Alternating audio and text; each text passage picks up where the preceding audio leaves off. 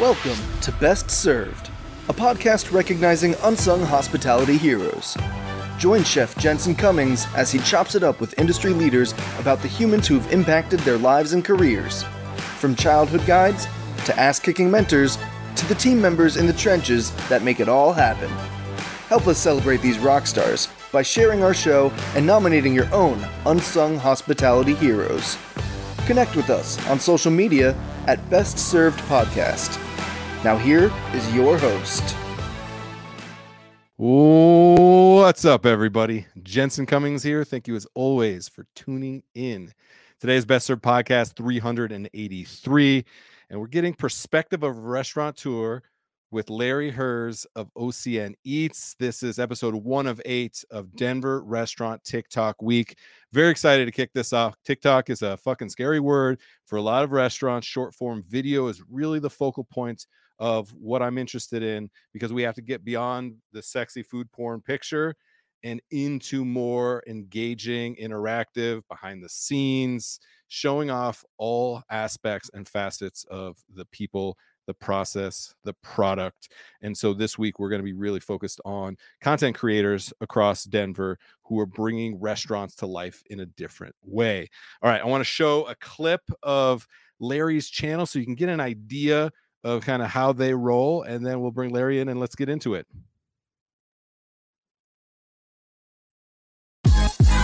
Lucina Eatery and Bar opened in Park Hill three months ago. I came by about a month ago checked it out. It had everything, it hits all the right notes. And this pork chop right here is why we're back right now. So, what type of cuisine do they do here? It's coastal Spanish food and Latin American food. And the name Lucina is actually named after one of the owner's moms. And so, this restaurant is an ode to all moms. So, this is the mojo pork chop, meant to feed at least two, maybe even three. All right, that's just a little taste. We will link up so you can check out the full video, but wanted to just give you a sense of that. And I am so so happy that Larry chose that restaurant because Raz Cassiano, a, a very great friend of of mine in the show, been on just very visionary in the future of the industry. So uh, unplanned, very happy. Larry, let's bring Larry in right now that uh, you chose them in that video. And I haven't I haven't been yet, so I'm excited. So just between you and I uh, did you love it? Was it was it great? Uh, so when I ate there the first time, some people recommended it to me, and instantly fell in love with the vibe, the the drinks, the food, and the service. And I'm like, uh, apparently, I'm going to do my next episode of Restaurants Near Me in Park Hill, and yeah. you're going to be the focus of this episode because I think they are the best new restaurant in Denver. Yeah, they they have absolutely been crushing it uh, from top to bottom, and you and I talk a lot about the the people behind the product and the process, and and Ras and his whole team have been really focused on elevating them. You see their content, their stories, they're showing off their people, they're talking about what's happening behind the scenes, something you and I both believe in, and uh, and that's another layer of your show that I think is interesting, right? You hit five restaurants in five hours in a single kind of neighborhood, so you go deep and wide in a neighborhood, which I absolutely love because the Denver restaurant scene and any restaurant scene isn't monolithic there are these pockets and nuances. So what what is something interesting about when you go into a neighborhood that you maybe don't expect to find, but after five restaurants, it kind of crystallizes for you? We've done um, 41 episodes of Restaurants Near Me. Congrats. You know, one of these things you like, you come up with this idea, and you we just went out and shot the first episode. We didn't we didn't even tell the restaurants we were coming, and some of them were like, um, "No, you can't film." Uh, no, you can't film here. and we even paid for our food the first episode, and then we realized, all right, maybe we should plan this out a little more. Um, and uh, you know, some neighborhoods I'm very familiar with the restaurants, right. and others, you know, I don't know any of them. Um, and you know, I sometimes it's restaurants that I've eaten at before, so I pick them to do, like Lucina that was the whole reason why I did that episode. But other times I'm going to neighborhoods and I have to just rely on on Google because uh, I won't go to that other review site mm-hmm. and and you know find the best, the highest rated restaurants. And as an example, like I went to Golden, uh, and we this was the second time we were filming filming them. So I just looked, and I find this D'Deli who doesn't have an Instagram, and they were the number one rated restaurant in Golden. I'm like, well, I have to see what this is about. You know, let's go a little sandwich shop is the number one rated restaurant, and it was unbelievable. Um, and so, I mean, that's just what it is. Is you know, and people, of course, in Golden, they love it, they know it, they and they're so happy that somebody from the big city, you know, recognizes yeah. this little mom and pop place that they always know and they, you know, go to. Sometimes people get mad, like they're like, like oh, it's a hidden gem and want yeah, to keep it hidden for us. All these right. city folk are going to come well, in. Well, he, here's the interesting part, and, and, and then I want to get into the restaurant tour side of your perspective. Is it pushes you to go beyond just the hype of the day, right? It goes beyond just like the restaurant that's getting all the attention right now because you're pushing yourself to go check out five restaurants. And to your point, in certain neighborhoods, you may have only heard of one restaurant, let alone been to the restaurant. So I really like that you are challenging yourself and then also just recognizing neighborhoods like Park Hill. I'm like, oh yeah, I've heard Park Hill. Who the who the fuck is in Park Hill? I don't even remember. The fact that you're bringing attention to the neighborhood, I think, is really really important as well. I so then the other layer is you bring a perspective as a restaurateur, right? Yeah. 20 plus years as a restaurateur. You've you've been through the gauntlet that many of us know so well, and so you bring that perspective. Tell tell me how you're able to kind of see beyond just the facade of the restaurant because you always seem to capture that little something extra, more personal, more underlying story that they the restaurant might not even know is the thing behind the thing that's the real thing. It's just like what we're talking about here and what me and you have talked about on social media. Sure, I could go and film the restaurant, show the food, but I'm also trying to tell a story uh, in a very short, very short period of time, yeah.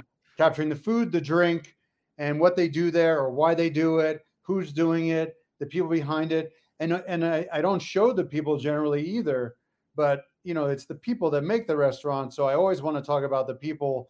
And yeah sometimes i you know i just met them five minutes beforehand and i do a short little interview and and try and explain to people and again in a very short period of time who they are and why they are doing what they do.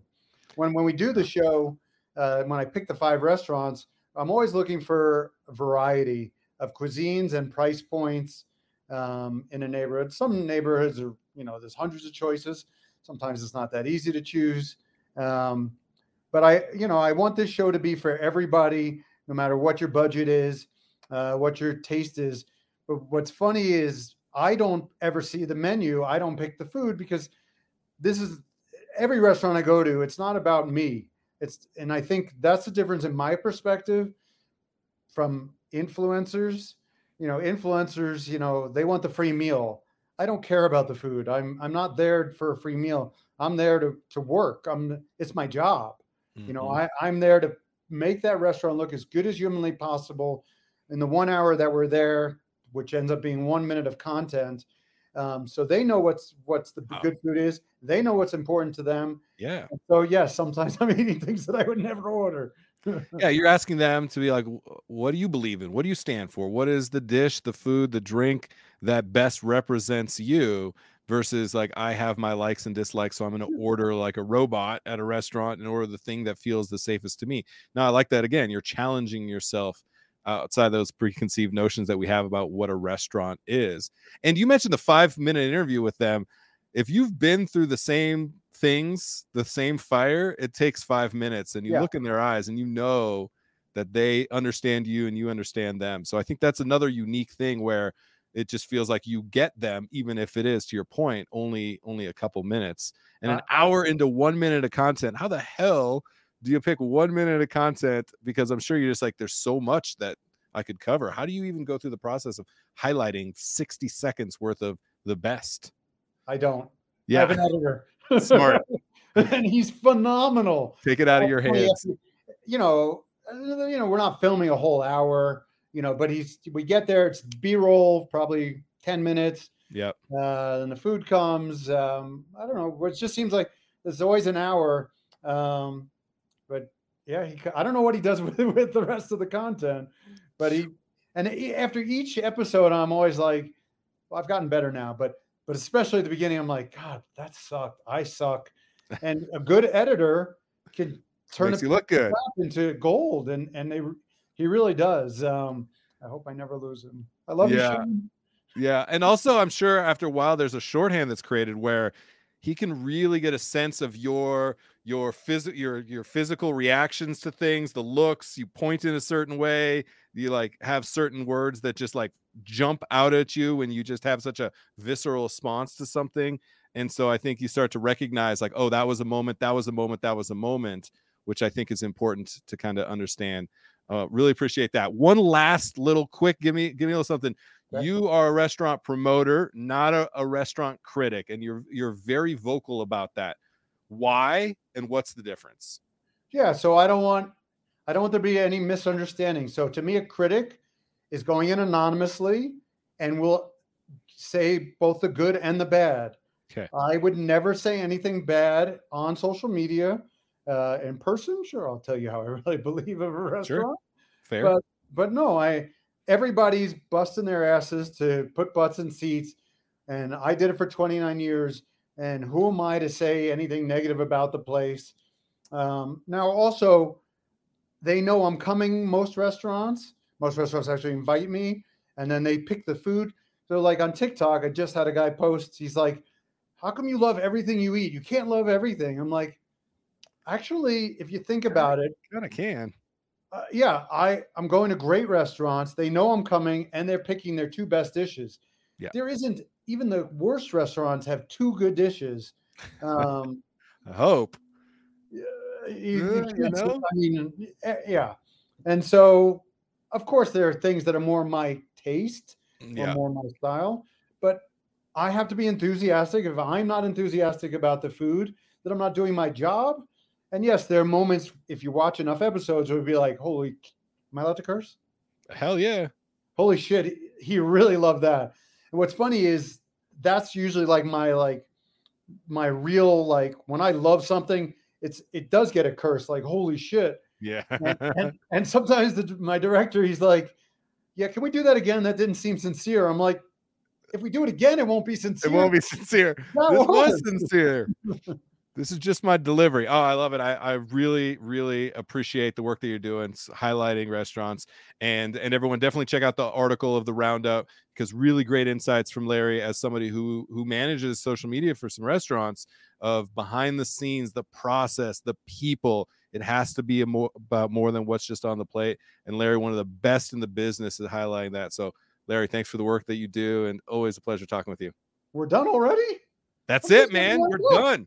We're gonna cut this down to one minute. Let's go.